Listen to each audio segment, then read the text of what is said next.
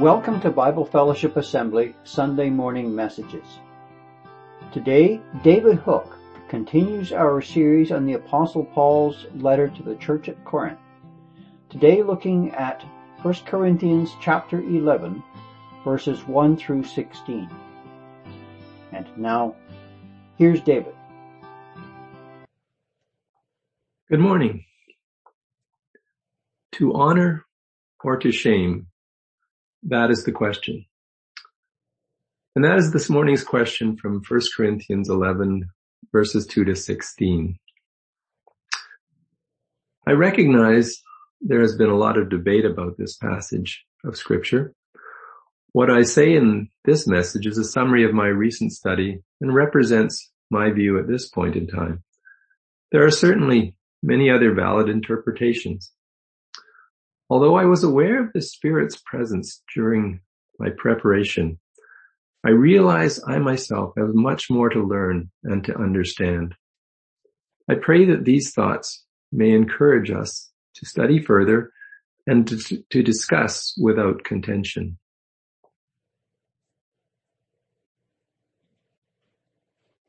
In November 2018, the Bank of Canada released a new $10 bill. On it appeared the picture of Viola Desmond. She was a black Canadian who sought to reverse the effects of racism in Canada. She is best known for her conviction of the offense of breaking the rules of a Halifax theater. In 1946, she attempted to sit in the whites only seating at the theater. Her legal battles brought attention to the existence of racism in Canada. She also worked to elevate the status of other black women by establishing a beauty school that supported the training and employment of black women in Canada. I mention this woman as an example of someone we honor by printing her image on our currency and who herself honored her black community by seeking to elevate the status of Black Canadians. The concepts of honor and shame were critical and central to the Greco-Roman culture of the first century. And this applied to first century Corinth. In honor shame cultures, value is derived through connections or relationships. Identity depends on these relationships. Rather than achieving one's own individual value, a person's value is dependent on the value given by their community or group. To bring honor to the group is the primary goal. On the other hand, to bring shame is a disaster. In such a culture, everyone's moral duty is to maintain the social order. An honor shame culture is quite different from the one in which we live. In our culture, it is individualism that is important. Everyone is valuable for who they are. And value is not dependent on a relationship. As such, our sense of justice is often quite different. It is important to understand that the New Testament letters, such as 1 Corinthians, were written to a people in a very different culture. These letters are the gospel being applied in an honor shame culture. If that is the case, we will have to take care in our understanding of these letters when we look at them through our cultural lens it is likely that things may seem a little fuzzy or distorted at times. The passage today in 1 Corinthians 11 is a good example of the difficulties in understanding and applying scripture in our context. In this passage, we will find unfamiliar terms, unknown customs, difficult logic, and hard to understand sentences. Add to this that we are working from an English translation of first century Greek. The words and metaphors may be unfamiliar. You might anticipate, as others have noticed, that this is a very difficult passage to understand. It is apparent that there are a diversity of opinions on what it might mean and how it should apply to our meetings. Let's take a few moments to read the verses this morning. I praise you for remembering me in everything and for holding to the traditions just as I pass them on to you. But I want you to realize that the head of every man is Christ and the head of the woman is man and the head of Christ is God. Every man who prays or prophesies with his head covered dishonors his head. But every woman who prays or prophesies with her head uncovered dishonors her head. It is the same as having her head shaved. For if a woman does not cover her head, she might as well have her hair cut off. But if it is a disgrace for a woman to have her hair cut off or her head shaved, then she should cover her head. A man ought not to cover his head since he is the image and glory of God. But a woman is the glory of man. For man did not come from woman, but woman from man. Neither was man created for woman, but woman for man. It is for this reason that a woman ought to have authority over her own head because of the angels. Nevertheless, in the Lord, woman is not independent of man, nor is man independent of woman. For as woman came from man, so also man is born of woman. But everything comes from God. Judge for yourselves. Is it proper for a woman to pray to God with her head uncovered? Does not the very nature of things teach you that if a man has long hair, it is a disgrace to him, but that if a woman has long hair, it is her glory? For long hair is given to her as a covering. If anyone wants to be contentious about this, we have no other practice, nor do the churches of God.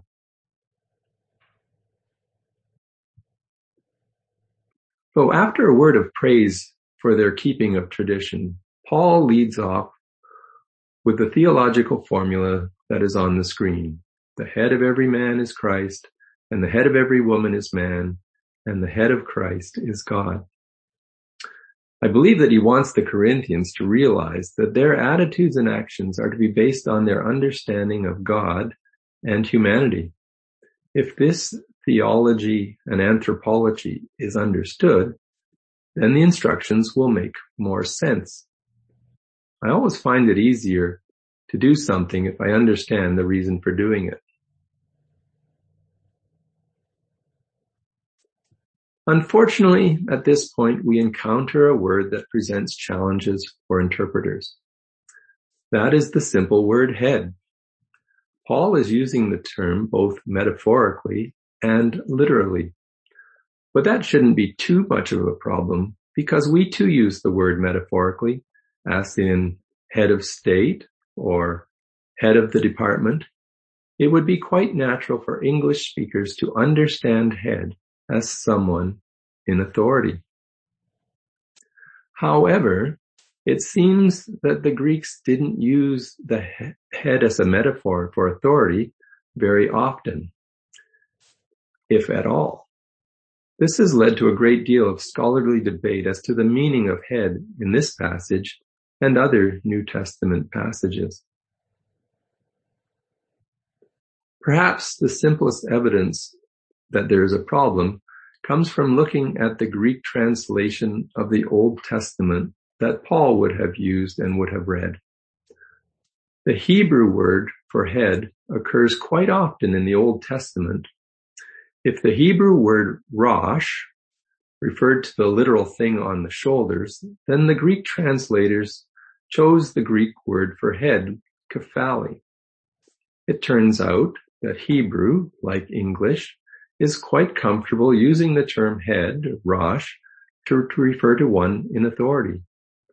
The Greek translators, however, rarely used the word head when they, when they were translating this medical, metaphorical use of the word Rosh. Instead, about 170 times out of 180, they choose, chose to use the Greek word for ruler. This at least suggests that using head as a metaphor for one in authority was rarely used by Greek speakers. It was not their go-to metaphor if they were trying to convey the idea of authority. So what else could it mean? Some have suggested that it is a metaphor for source of origin, such as the headwaters of a river. Although this option has a number of proponents and seems to have a degree of contextual support, there is little evidence of this use in ancient Greek literature. A third possibility is that the Greek word kephale has the connotation of prominence or preeminence. This position is put forward quite well in a 2016 paper by Dr. Richard uh, Cervin titled On the Significance of Kephale, a study of the abuse of one Greek word. The link is at the bottom of the slide if you're interested in reading that paper. If this is the case, then Paul is making the point that Christ is preeminent or prominent in the relationship with man. I was not sure that I understood what that might mean, so I typed the words preeminent and prominent into my thesaurus. I use that tool a lot, and I was excited by the synonyms that popped up. They included renown and acclaim which when you go further in the thesaurus have meanings closely related to praise, glory, and honor. Wow. Those words and their antonyms, dishonor, disgrace, and shame, are the same ones that Paul uses throughout this passage. Perhaps that gives us a clue as to the meaning of this metaphorical use of head. It may represent a relationship of honor passed from one to the next in a line of ascending order. Women are to honor men. Men are to honor Christ. And, and Christ honors God the Father. I'm going to call this the honor pathway. The verses that follow then become logically connected to the theology Paul has just reviewed. A man praying or prophesying which would be speaking to God or speaking for God, with his head uncovered, somehow dishonored Christ. A woman doing the same thing in the meeting without her head covered somehow dishonored or shamed the men. Of course, the problem is how does a woman not covering her head bring dishonor to men? Here is where we are missing another cultural clue. Somehow, for a woman to speak without covering her head was just as offensive as shaving her head. We lack the cultural key to understand just how this would shame the men, but it would probably be seen as trying to take the position of men. Maybe you have heard of churches that have segregated seating, women on one side and men on the other. What would happen in such a church if a woman came in and sat on the men's side? There would be a disruption of the service and people would be offended. This would result in a degree of communal shame. Maybe something similar would have happened in Corinth if a woman prayed with her head covered. Sorry, without her head covered. To be the cause of shame was about the worst thing someone could do in that honor shame culture. It disrupted the social order and harmed the whole community. We stand here in our time and place puzzled by how that could result from speaking with a bare head. Now Paul may have been answering this very question from the Corinthian women. Paul, you say that in Christ there is neither male or female. we really appreciate that we are permitted to pray and prophesy in the meetings. Shouldn't we speak with our heads uncovered in the same way that the men do? It would appear that because of some cultural taboo, women, women speaking with head coverings, sorry, women speaking without head coverings would result in shaming the men and the whole church. It would be a poor testimony to the community in which they lived. So even though they are able to speak to God and for God in the meetings, even as the men do, they should do it in a culturally appropriate way. Today, in our culture, it is not offensive for a woman to speak with an uncovered head. That symbolic meaning has been lost. Cultural symbols do change with time and context. If I were to wear a swastika on my arm, you would be rightly disturbed. We would not let an anti-Semitic white supremacist speak from our pulpit. It would bring shame and dishonor to the church com- community. However, the swastika at, at one time was a symbol of good luck. We even have our community nearby named swastika that it was a, a sign of good luck um, changed at, in around 1930 when the Nazis adopted it as their logo. The symbolic meaning has changed with time. Paul has given his answer. Women, you should cover. But interestingly, he doesn't leave it at that. I think he goes into his rabbi mode as he ties his instruction to the Jewish scriptures.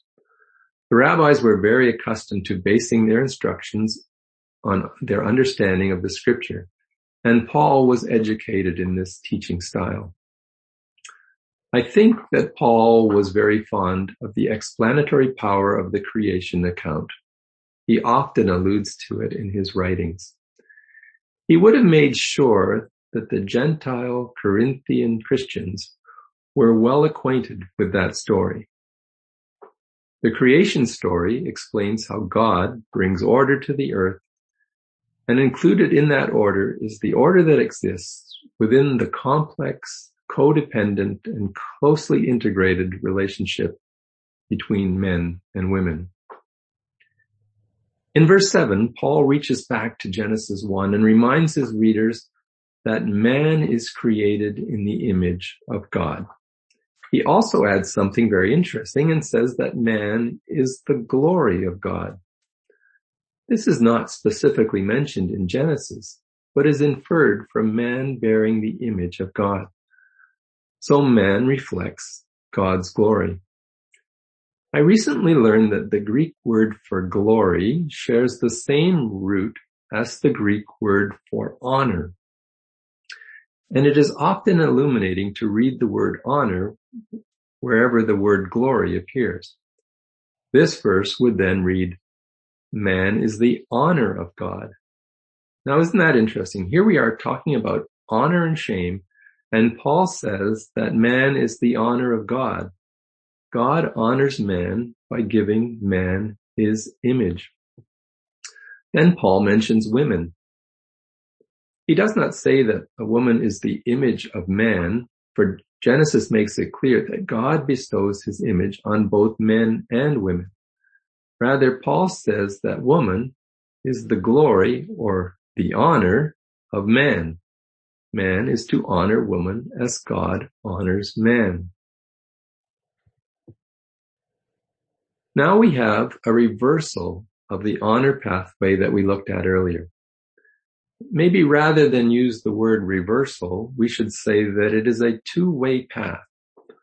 Honor flows from woman to man to God, but should also flow in the opposite direction. Here we find more support that Paul's opening statement in our passage is not an organizational hierarchy, but rather a description of preeminence and mutual honor. Jesus' relationship with the Father illustrates this two-way flow. In John chapter 8, Jesus says that he honors the Father and the Father glorifies him.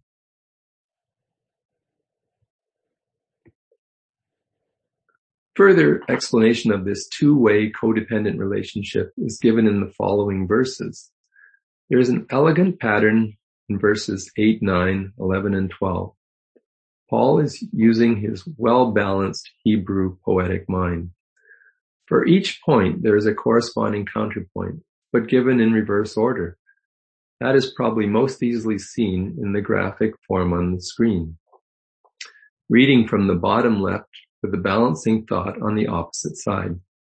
For man did not come from woman, but woman from man. Neither was man created for woman, but woman for man.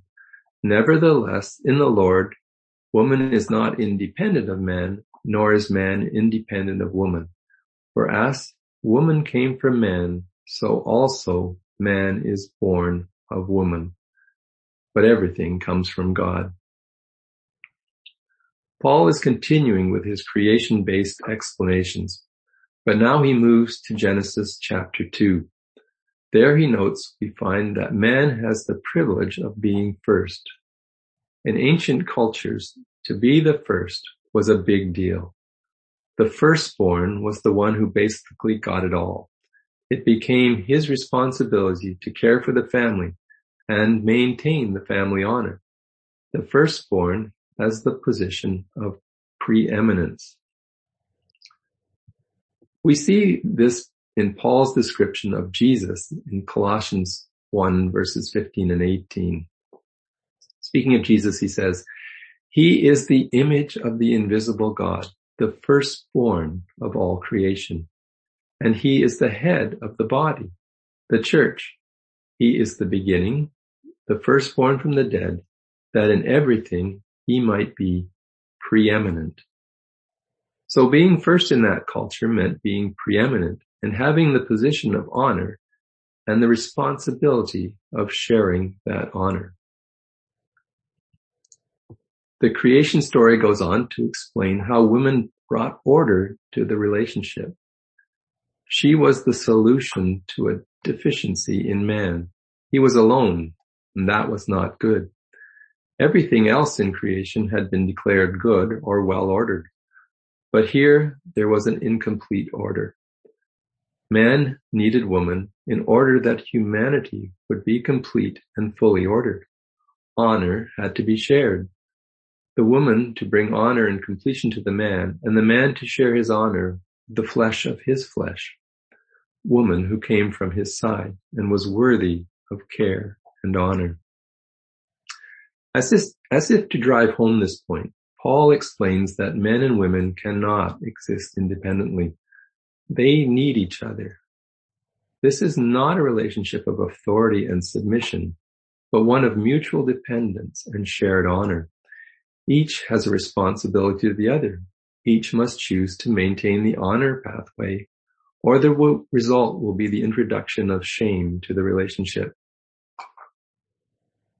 You may have noticed that I skipped verse 10. That was on purpose. I think that it fits on the top of Paul's well-balanced pyramid of thought. Now, verse 10 has given interpreters a big challenge. There have been endless debates on the correct translation and interpretation of this verse. I don't think anyone has really figured out what Paul was getting at by his reference to angels. But there are certainly some creative ideas. I think the main problem is that many approach this passage with the preconceived idea that it has to do with authority and specifically the authority of man over woman.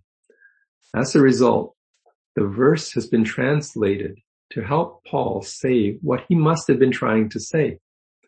Verse 10, they argue, must be the counter to verse 7, which states that a man ought not to be covered. Therefore, in verse 10, Paul must have meant to say that a woman ought to be covered. This would show she is submissive to the authority of men. And it's not difficult to find examples of this translation. the um, ESV says, that is why a wife ought to have a symbol of authority on her head because of the angels. And the New Living Translation, a translation that I often read, goes all in for this interpretation. It says, for this reason, and because of the angels are watching, a woman should wear a covering on her head to show she is under authority. Now these translations add the words a symbol or to show to the verse in an attempt to clarify the meaning of the idea they believe Paul was trying to convey. The problem is that the words a symbol do not appear in the text. Without them, the meaning becomes quite different. The Venerable King James Version actually sticks pretty close to the original language and says, for this cause ought the woman to have power on her head because of the angels. Well, that's a little awkward, um, but the preposition on can also mean over. If you make that substitution, then you get something like the New International 2011 version, which says, it is for this reason that a woman ought to have authority over her own head because of the angels. Here in the context of verses 8 to 12, I think we come close to Paul's thoughts. Both men and women have the choice to maintain the honor pathway or to reject it. Men have this choice. They can uncover their heads. Women have the right to choose they can cover their heads. If they choose not to cover, they are rejecting the culturally appropriate ways to show honor to the men during the meeting. If they make that choice, they will bring shame to the men and the church community, and the honor pathway will be broken. So again, there is freedom as we have already studied in chapters 8 to 10. But the exercise of this freedom could hurt others and result in their shame. This, Paul says, is to be avoided by the option of yielding one's right for the benefits or the honor of others. How can all this help us in 2021 in our Western guilt and innocent culture?